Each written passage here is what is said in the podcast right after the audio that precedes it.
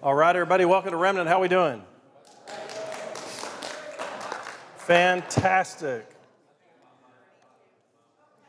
My name is Frank. I'm one of the pastors. I'm glad you've decided to join us this weekend. I know that you've taken time out of your busy weekend, Super Bowl weekend, to join us, and I'm glad you have. My name is Frank, and I'm one of the pastors, and we're all here today because we love Jesus, and he's changed our lives. And for many of us, we didn't really understand that when life first started, and most of us had to figure out how to crash our lives before we realized we needed help. And then we found that when we finally really started seeking with our heart, we found a very real God. And it's crazy. I wouldn't have believed it if it hadn't happened to me. And so we come here every week to learn more, to share more, to encourage each other. And our church is a little unique because my goal as a pastor is to equip the saints for ministry. What I mean by that is I don't try to get you to invite everybody you know to come here. What I want to do is grow you, help you grow to the point that you're so contagious wherever you go that people are drawn to you because they see Jesus in you. And then if they want to come here, that's great. But we're all on mission. And we're on mission right now in a way we've never had to be on mission before. And this is going to be another one of those sermons like last week. So thank you for coming back. Yeah, we'll get there. Yeah, save that. Last week, if you missed it, I'll encourage you to go back and watch it online as soon as I post it. We're a little behind. Last week, we talked about prioritizing our time with Jesus. And we looked at this scripture out of Galatians. It says, "But the fruit of the Spirit is love and joy and peace and patience and kindness, goodness, faithfulness, gentleness, self-control. Against such things there's no law." And Paul is telling the Galatians, you can tell by looking at somebody, you can tell by seeing their lives, whether they're full of the Spirit. What he's talking about here is contrasting false teachers, false prophets, false believers from the real deal. And he said the real deal, you know they've been with Jesus because you see him in them. You see love and joy and those things. Jesus said it this way, "I'm the vine and you are the branches. Whoever abides in me and I in him, he it is that bears much fruit. For apart from me, you can do nothing." Now, God promises those who follow him, those who spend time with him, those who prioritize their time alone with him will grow and manifest spiritual fruit. The roots we develop, the ties we have to Jesus and the frequency and the duration of time we stay connected to him will determine how juicy our fruit really is. No one can develop spiritual fruit for you, and nobody can give it to you except Jesus and the Holy Spirit. As his Spirit flows through us, as we become rooted in him, his fruit is manifested in us. So obviously it's important, if we want lives full of love and joy and peace and patience and all the others, we have to decide to prioritize our time alone with God, surrendered and submitted to Jesus. And as we process with Jesus, something supernatural happens. Something happens within us. It's not that we go out and make ourselves more loving. It happens within us. And today, we're going to look at the most important change that happens when you're alone in the sanctuary with God. If you can grasp what God has asked me to teach you today, it will change your life, I guarantee it. What happens to us when we're in the sanctuary, something happens that changes everything. We're going to look at some images that were given to us by a psalmist. We're going to see what is perhaps the greatest benefit of being alone with Jesus. In fact, this one thing changes everything. It is the secret, the magic bullet, if you will, that allows you to not only get through the circumstances of your life, to actually thrive in the midst of them, no matter what circumstance you're faced with. Last week, we spoke of a tree that has deep roots. It can weather a drought. It can not only survive, it thrives in droughts. It can produce fruit, and I said some things that offended some people. So I thought I would continue that trend this week. Sometimes we have to put our seats in the upright position and put on our seatbelts because God's word is convicting. This week, there's something only found in the sanctuary. It'll allow us not only to survive the circumstances of our life, but in the midst of chaos, in the midst of challenges, in the midst of despair and crisis, we will find within us a love, a joy, a peace, a patience, a kindness, gentleness, goodness, self-control that we don't know where it came from. Because it came straight from the throne of God into your life for moments such as this. In fact, when you see someone facing difficult challenges, and demonstrating these characteristics in their life in the midst of chaos, I guarantee you, you know they've been alone with Jesus. And the first thing he changed was them. When you're in the midst of difficult circumstances, the first thing God's going to change is you. He's not going to change your circumstance until he changes you. The only place we can receive what God has for us is surrendered to Jesus. So many of us rush off to Facebook, we rush off to friends, we go talk to everybody, and we haven't even sat down and talked to God about the thing that he alone can fix. So what does Jesus do in that quiet time that is so powerful? We're going to discover it together today. I read a letter once of a young girl who went off to college and decided she needed to email her parents. So let me read it to you, and it'll help you see where we're headed today. Since I left for college, I've been remiss in emailing you. I've been too busy for Facebook, and my cell phone keypad won't text anymore. So I thought writing a letter would be best. I'll bring you up to date now before you read on. Please sit down. Well, then I'm getting along pretty well now. The skull fracture and the concussion I got when I jumped out of the window of my apartment when it caught on fire shortly after my arrival here is pretty well healed now. I only spent 2 weeks in the hospital, and now I can see almost normally and only get those sick headaches once a day. Fortunately, the fire in the apartment and my jump was witnessed by an attendant at the gas station near my place, and he was the one who called the fire department and the ambulance. He also invited me and visited me in the hospital, and since I had nowhere to live, he invited me to move in with him. He was kind enough to invite me to share his apartment. It's a really small basement room, but it's cute. He's a cool guy, and we've fallen deeply in love, and we're planning on getting married. He gave me a ring, but we had to pawn it to buy food and some other things he requires on a daily basis. His job at the gas station didn't last. They actually do drug testing there. We haven't yet had the exact date of our marriage yet, but it'll be before my pregnancy begins to show. Yes, mother and dad, I am pregnant. I know how much you're looking forward to being grandparents, and I know you will welcome the babies. Oh, yes, I forgot to tell you, not twins, triplets. Instant family, can you believe it? All this adult stuff, and I'm not even 19 yet. I'm so mature. The reason for the delay in our marriage is that my boyfriend has a minor infection, which prevents us from passing our premarital blood tests. And I carelessly caught it from him. Turns out my pregnancy has made the doctors test me. Fortunate, right? Now that I've brought you up to date, I want to tell you that there was no apartment fire. I did not have a concussion or a skull fracture. I wasn't in the hospital. There is no gas attendant. There is no guy. I'm not starving. I'm not pregnant. No triplets. I'm not engaged, and I'm not infected. However, I did get a D in American history, and I wanted you to see those grades in their proper perspective. The first thing that changes when we're alone with Jesus is our perspective. Changing our perspective changes everything. Getting us off of our agenda and our worldview and onto his changes everything about everything you experience on this earth. We will see our lives through lenses. All meaning comes from perspective. Everything is framed by context. In order to understand the events of our lives, we have to have the right context. Perspective is that combination of what you're looking at, but also where you're looking from.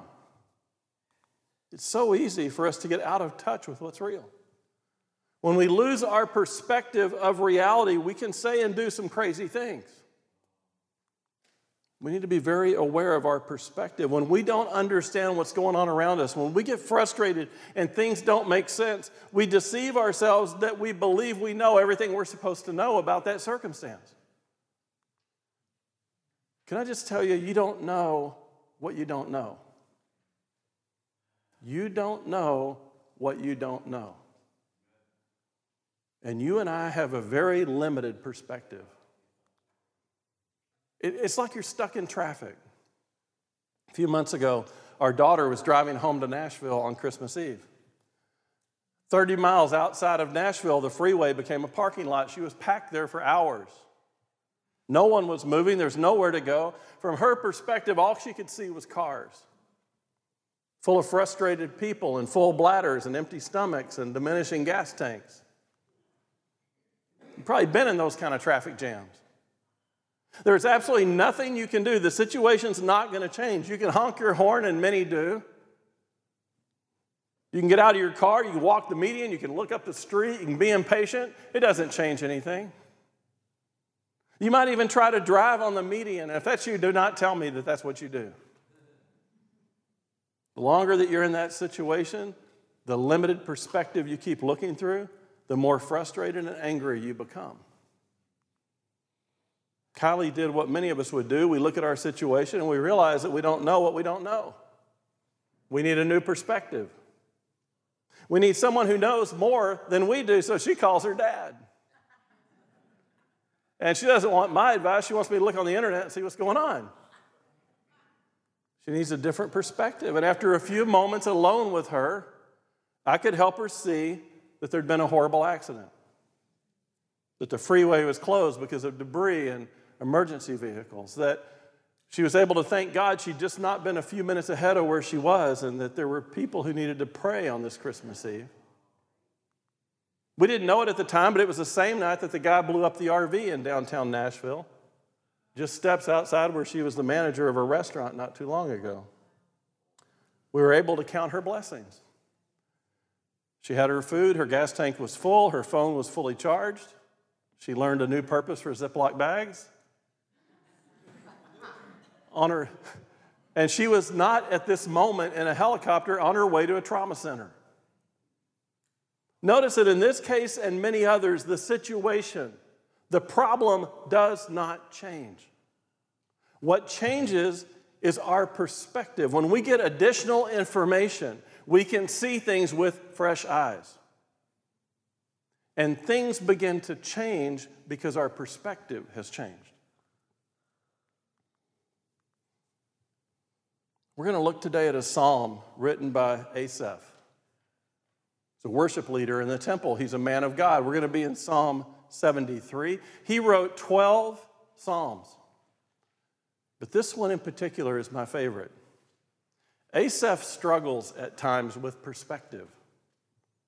He's trying to understand what's going on around him. He looks at his world and then he looks at God, and there seems to be a disconnect. From his perspective, he's asking God, what is going on in the world? It makes no sense. Many of us could have the same conversation with God today. I love this psalm, and what I love about it is that Asaph is totally honest. He serves in the temple. He's a worship leader, but he doesn't candy coat his feelings. He goes so far to say to God that he envies the wicked, that he allows himself to want what they want, that he wishes he could have it. In fact, he wants it so bad, he's ready to walk away from the temple and walk away from God. His perspective was skewed. Let's look at this psalm because it's going to teach us a critical step towards allowing Jesus to produce spiritual fruit in our lives. The Psalm of Asaph. Truly God is good to Israel, to those who are pure in heart. But as for me, my feet had almost stumbled. My steps had nearly slipped, for I was envious of the arrogant when I saw prosperity of the wicked. He looks out at the world and he knows what we know. I know God's good to us. I know that in my head, I know God can do nothing good. I know he cares about me. I know that he promises everything he does is good for us. I know in my soul that God is good, but I'm going to get really honest, God. As for me, I almost blew it. I almost lost my foothold. I almost lost my desire to follow God. I almost turned away from him, away from the temple, away from the worship service. I got so frustrated by what I was seeing that I almost walked away. Why? Well, I was envious. I looked around me and I saw arrogant, wicked people living lives against the purposes of God, thumbing their noses at God and prospering. They're doing everything wrong and they're getting rich. From my perspective, this is paying off for them. The word prosperity here in the original language is shalom. It's peace. And it's not limited to money. It's all good. Everything's good. The word means completeness or fulfillment. Have you been there? Have you looked at your world just like Asaph looks at his and asked God, I thought you were supposed to bless the believers. Why do we all struggle with health and finances and relational turmoil while the unbelievers around us seem to enjoy prosperity? Or we could ask it this way, why are the wicked successful while the righteous suffer? You can feel the emotion of Esau. I know God is good, but from my view, my perspective, these wicked people seem to have it all. I'm struggling and they're prospering. Who is really being blessed here? This following God stuff isn't paying off for me. Yet I look at them and all I see is shalom. They look happy. They look like they're enjoying the fruits of their bad labor.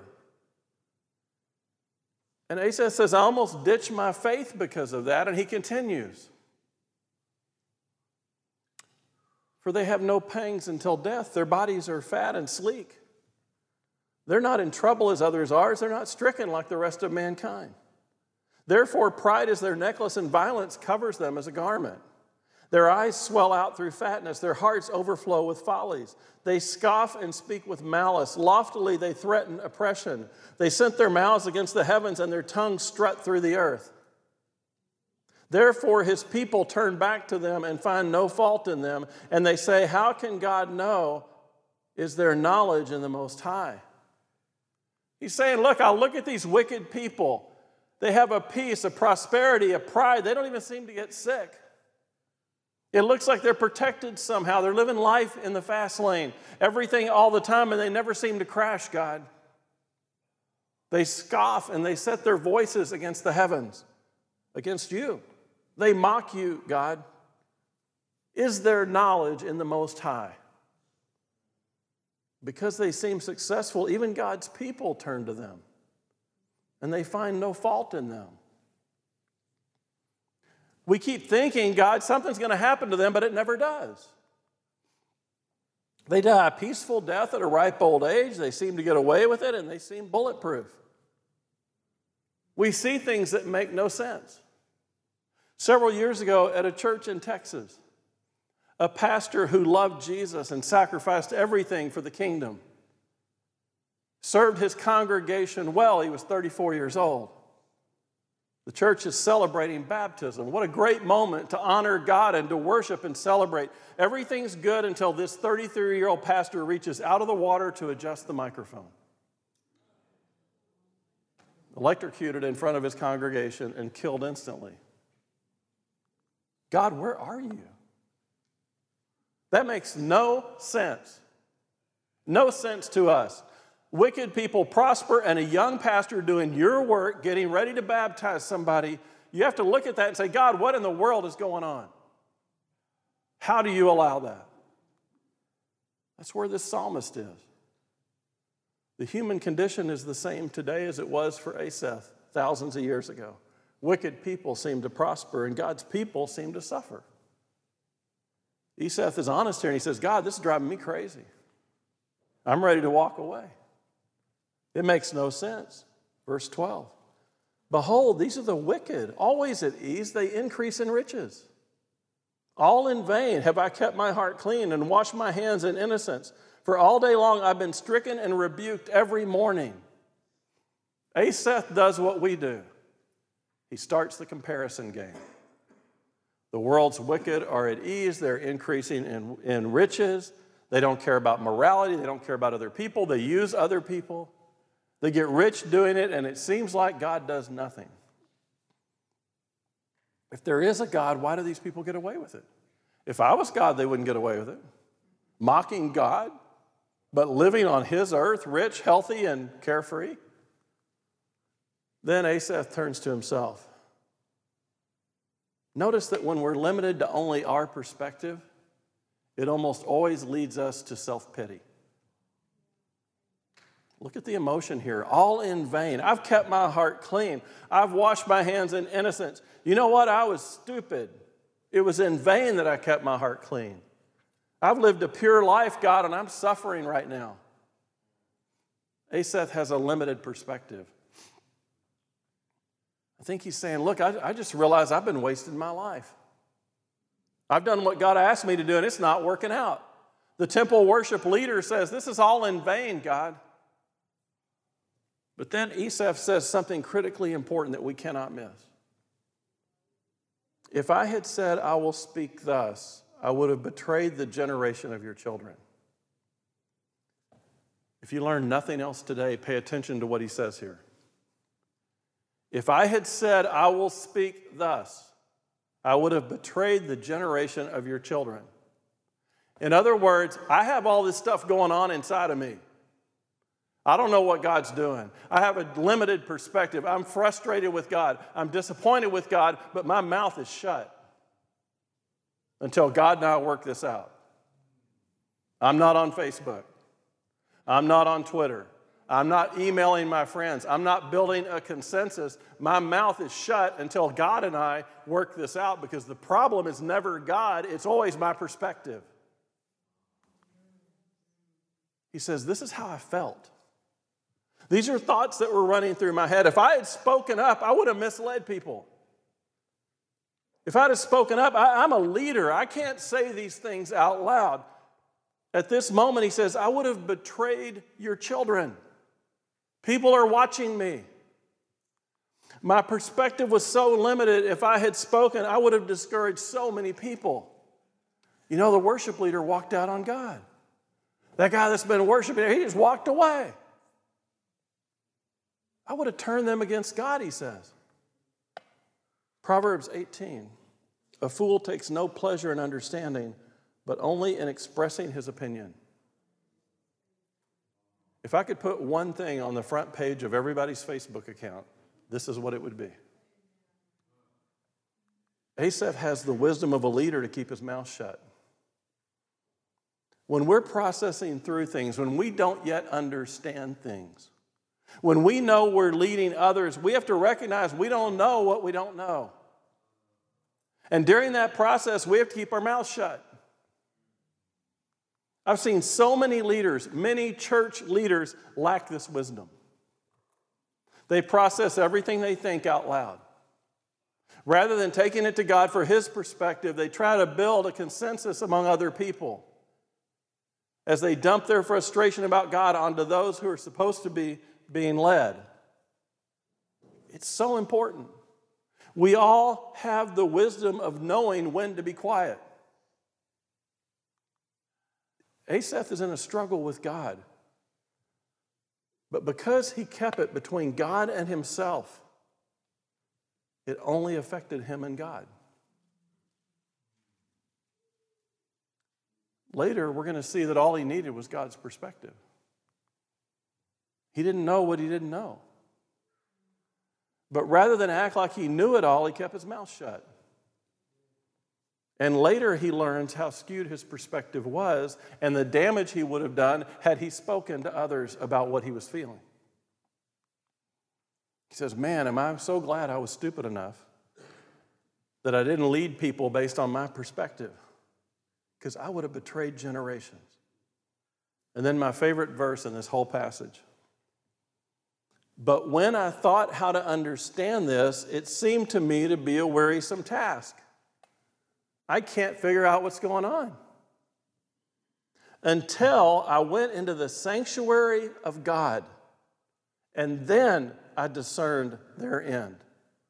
In other words, when I was in my own perspective, nothing made sense. I was out there, I'm frustrated, I don't know what's going on. But when I went into the sanctuary of God, all of a sudden he showed me his perspective.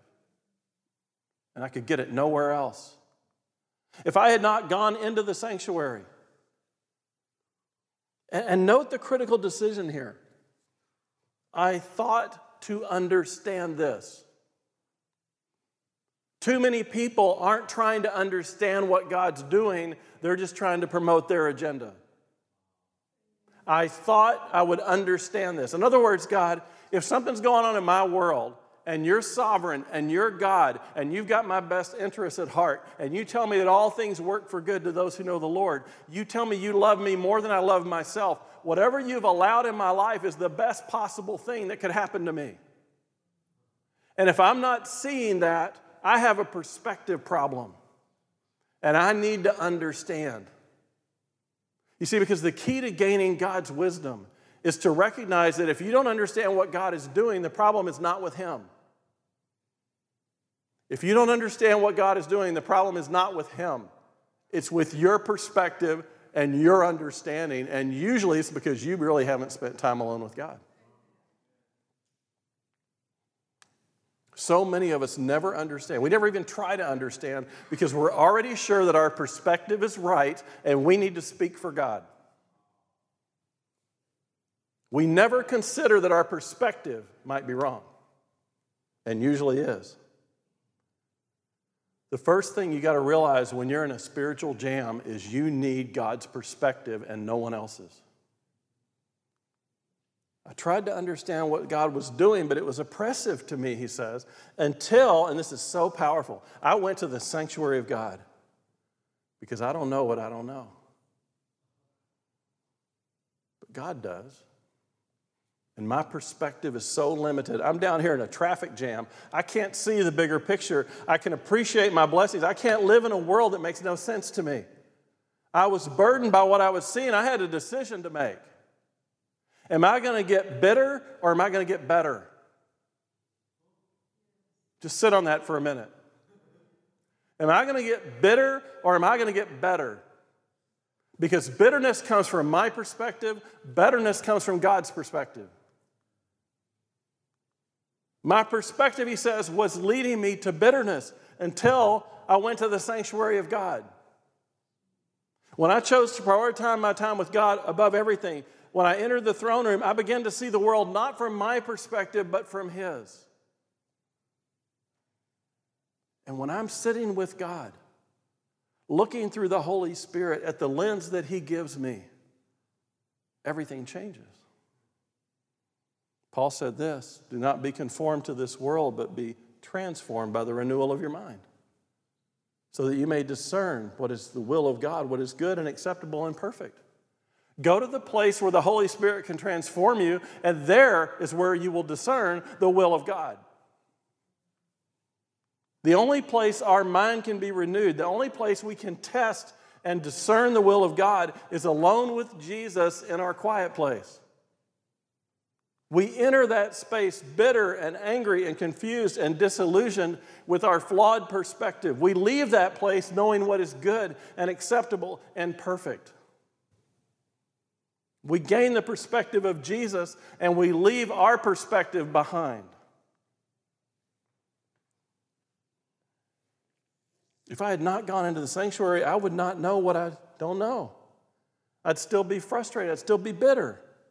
I'd be walking away from God. It's in the sanctuary alone with Jesus that I gain perspective. And he says, I discerned their end. God showed me something I wasn't paying attention to, and it changed everything. Translated, God showed me the whole picture. I was focusing on their lives right now. He wanted me to focus on their future. Let's see what he learned. Truly, you set them in slippery places. You make them fall to ruin. How they are destroyed in a moment, swept away utterly by terrors, like a dream when one awakes. Oh, Lord, when you rouse yourself, you despise them as phantoms. They don't have it made. They're doomed. They're in the dance band on the Titanic. I can see it now. Sure, their lives here seem carefree, but their eternal destiny is horrible. They may be going through life right now, but they're on a slippery slope. They have no future, and they're headed to ruin. It's all going to be over for them in a moment.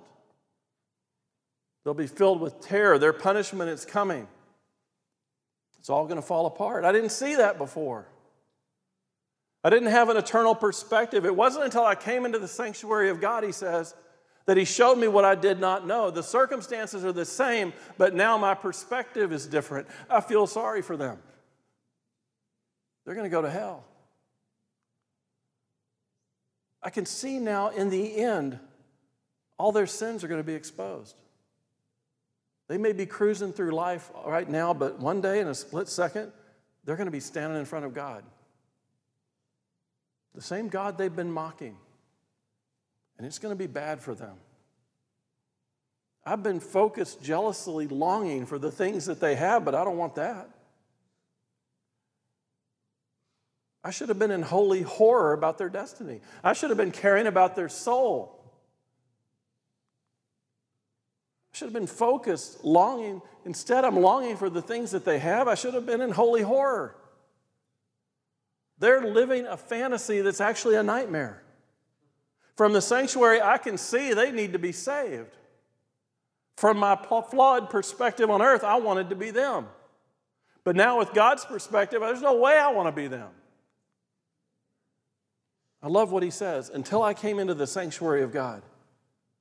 You see, when we finally stop trying to figure everything out on our own, when we realize that we don't know what we don't know, when we learn to take the things we don't make sense to the only one who can make sense of it, sharing our confusion, sharing our fears, honestly dealing with God from our perspective, and then recognizing that our perspective is simply that, the view of an isolated, ignorant human biped on a spinning planet,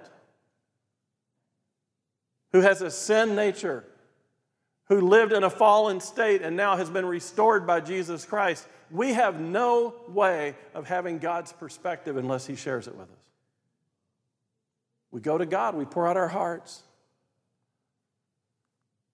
And we begin to develop deep roots that lead to spiritual fruit. In that moment when we say, but God, I need to see this situation the way you see it. If you have somebody you're struggling with, I know you're praying for them. I know you're praying for them. Don't bust my bubble. You're praying for them. God, help me see them the way you see them. Because from my perspective, I want to kill them. I want to call them out. Every time I prayed that prayer, God has showed me a scared child in an adult body who's trying to find love and acceptance. We have to get to a point where we say, God, I need to see this situation the way you see it. I know you know, and I know I don't. And I'm going to surrender to your view, not mine, no matter what you show me. And in that moment, God begins to show you what you've never seen before. In the sanctuary, our problems get smaller because our God gets bigger. With God's perspective, things on earth here look so wonderful really aren't that great, and the things that seem so bad really aren't that bad. It's in the sanctuary with God where everything starts making sense. Every time you leave the sanctuary of God, you leave your perspective behind on the floor, wadded up and discarded. Whatever you walked in with is not the perspective he wants you to leave with. And you walk out with God's perspective on his mission and his purpose. Verse 21, when my soul was embittered, when I was pricked in the heart, I was brutish and ignorant. I was like a beast towards you. God, I was kind of out of control. I was saying terrible things to you, God. I was ignorant because I thought my perspective was the only perspective. I didn't mean to question you. I just lost it. My heart was grieved. My spirit was embattled. I was confused. I've had those conversations with God before. I've been the angriest at God over some of the things that have happened in my life. When I look back at them, they were the best things. God, I'm sorry, I'm just dumb.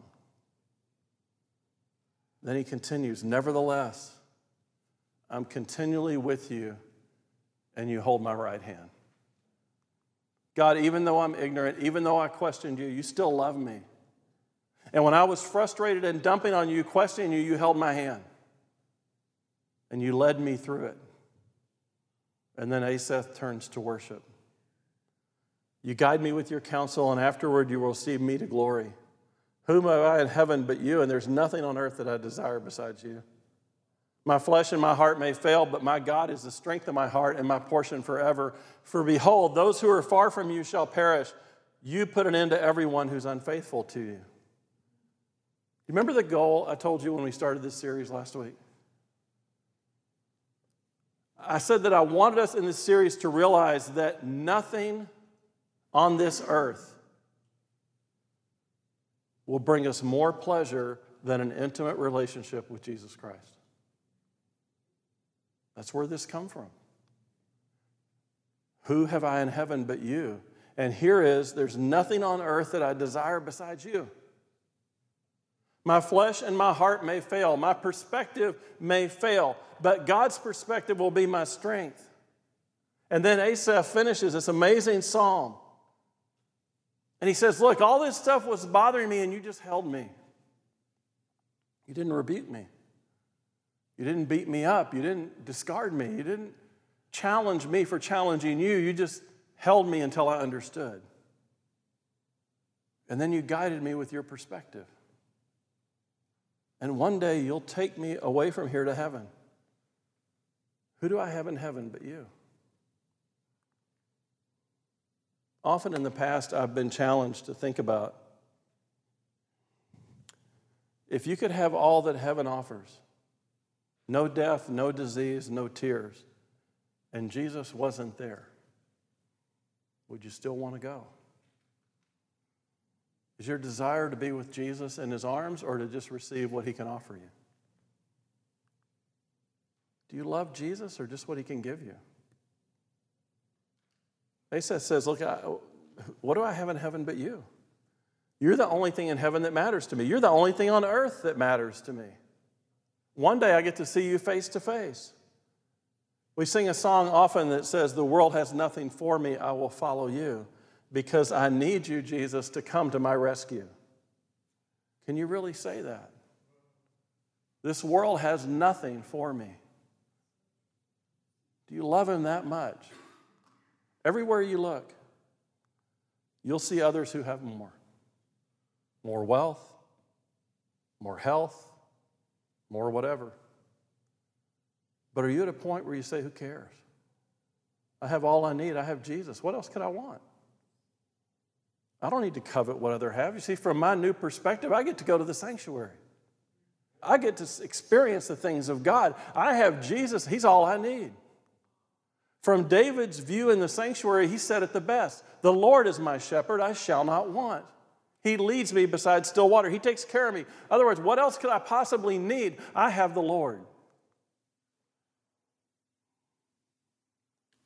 He continues, but for me, it's good to be near God. I have made the Lord my refuge that I may tell of all your works. I'm going to the sanctuary. When things get difficult in my life, I'm not going on the computer. I'm going to the sanctuary. I need God's perspective, and I'm going to keep my mouth shut until he corrects me. There are two application points from Asaph that we need to pay attention to. One, it's good to stay near God. And then once God gives us his perspective, then and only then is it time to talk to anybody.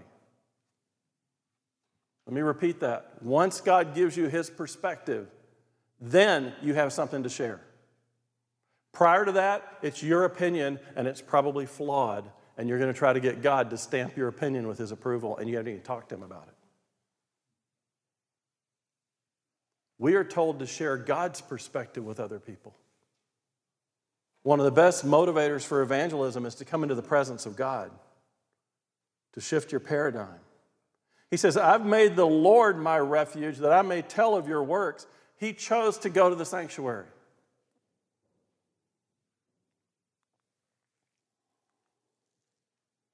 When things didn't make sense, I got to go get God's perspective. I got to go talk to him about this. I'm going to keep my mouth shut. I have opinions, but I think they're probably wrong. If I share them right now, I'm going to be talking for me, not for him. I'm going to tell of your works. The only perspective I'm ever going to share is the one I get from God. Because I don't know what I don't know.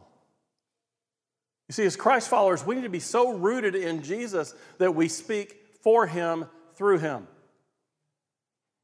That his Holy Spirit flows through us.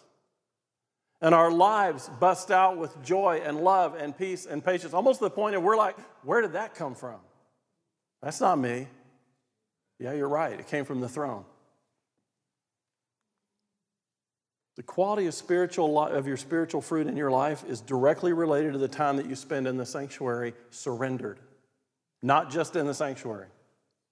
I say it all the time. The more you surrender, the more you're transformed. If you go to God trying to get God to do what you want him to do, there's no transformation that happens there. So how do we apply this to our lives? And I want us to remember we don't know what God knows.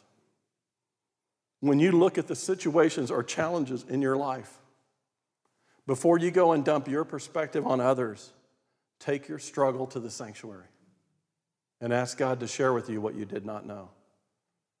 I told you that we were going to look at the Psalms to remind ourselves of why we need to prioritize our time with Jesus. Right now in our nation, many Christ followers are seriously struggling with the direction of our nation. We don't understand why God is allowing those who openly deny and offend him to prosper. Asaph's perspective is easily ours. But unlike Asaph, we've not taken our struggle with God to God. That's the issue, you know. I see so many people who are freaking out about national events. I don't get it. Full of worry and anger, angst and indignation. They don't realize that their issue is not with Joe Biden.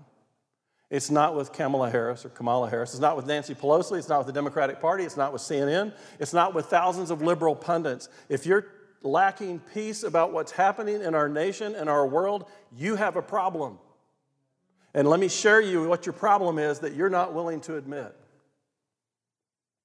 Your anger, your frustration, your disappointment, your indignation is with God.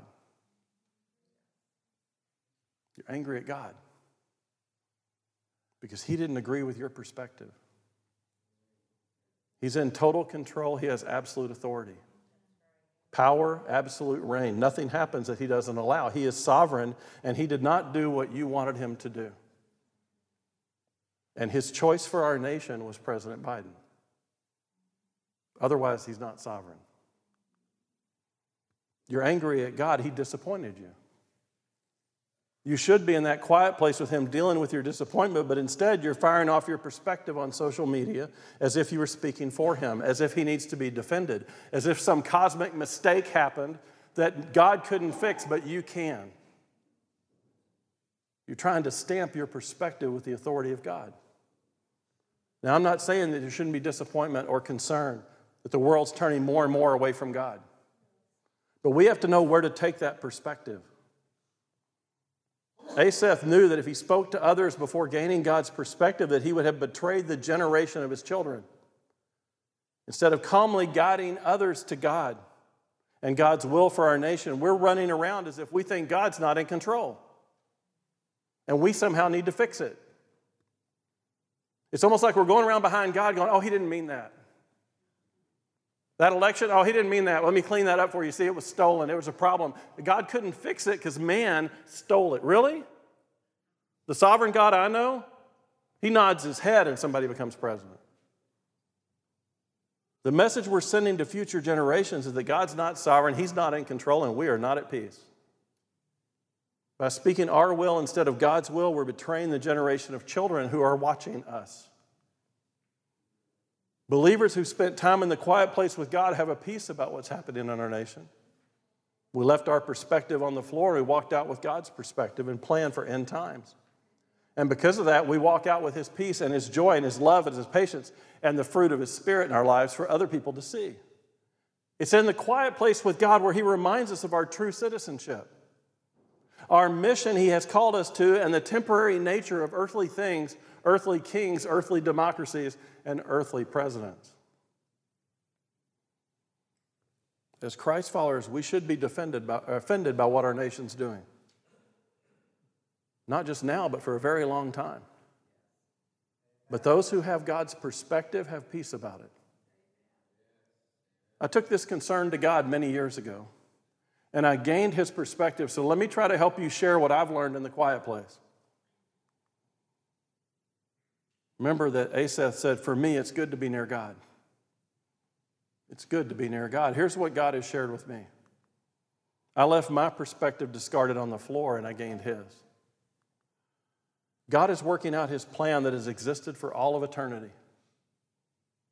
He is reconciling all men to himself. He's arranging everything in the world to bring the most people possible into a relationship with Jesus. God will allow anything in the world to happen if it saves more people for eternity. That's all he cares about. What happens on earth is temporary, transient, and nothing in comparison to all of eternity.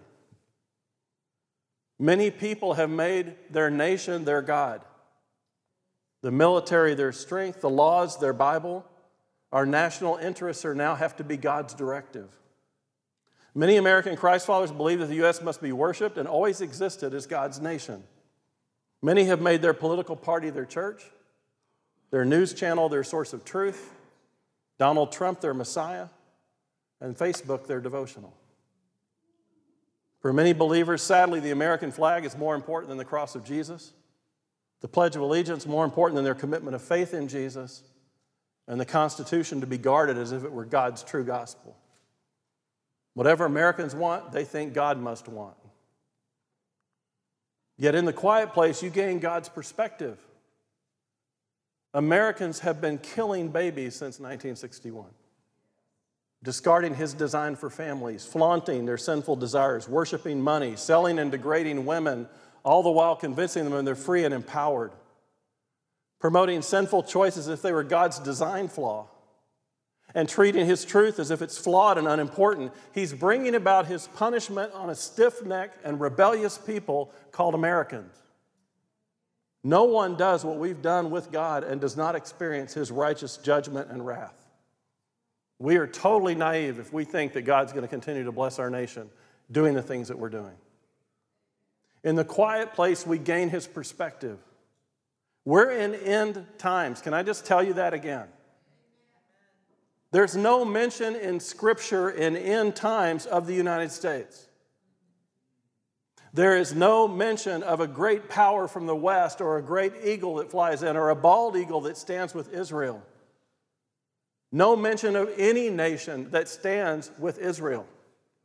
In fact, the Scriptures are absolutely clear. The entire world is going to turn against Israel, and God alone will protect his people. As the end time clock ticks down, the American experiment with democracy ticks faster. God's plan is to reconcile all mankind who are willing to himself, and the U.S. is expendable, if necessary, to accomplish that goal. So we should expect that God will bring about leaders to accomplish his goals for end times. My perspective, I'm disappointed that our nation's where it's at. I'm saddened that the American dream is over. I'm concerned for my children and grandchildren. And truthfully, I'm kind of glad I won't be here 40 years from now to watch it all. But that's my perspective. I left it on the floor of the quiet place. Because in the quiet place, I've discarded my perspective and gained God's. I'm at peace about it all. Because I've been with God. I'm now on his agenda, not mine. I've not spoken out about this yet. Because I've been wrestling with God in the quiet place.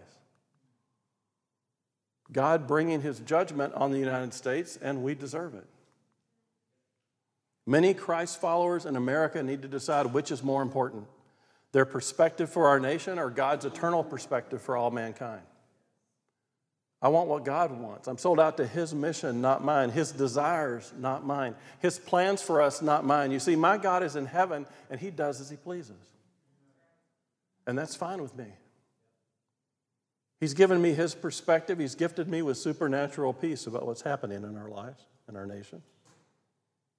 We need to stop grieving the loss of the American dream and grieve the loss of people for all of eternity. The whole point of end times is to bring a rebellious people into salvation relationship through Jesus, to take away everything in their lives that gets between them and God so that they can finally turn to Him. Our world will likely not change. Each day is going to bring us closer to God's judgment, but in the quiet place, we're transformed by the renewal of our minds, and His perspective changes everything. It's in the quiet place, where your circumstances don't change, but your perspective does. That's the most important thing that happens. Let's pray. God, I know that often we feel like we have to speak for You and we haven't spoken to You. I know that often we think we know what You're doing, but truthfully, it's just our opinion that we've believe You somehow stamped. God, Your word tells us that no mind can comprehend the things that You have, that Your ways are higher than our ways, and there's no way we can understand what You're doing if we're not connected to You. That's why You said apart from You, we can do nothing. So God, help us all to put our world in perspective. Help us to begin praying for the lost. Help us to begin praying for those who are leading our nation in a way we shouldn't go. And yet it's a way that You've deemed necessary. So God, just like the prophets throughout all of history saw the demise of the people, the punishment and wrath of God coming, we see it too. Help us, God, to care about the people that are headed to an eternal destiny of hell. Help us to set aside our desires and make sure we have Yours. And God, please draw us to the quiet place. We love You. We thank You. We're so glad You have this all under control. And we ask for Your supernatural peace in Jesus' name. Amen.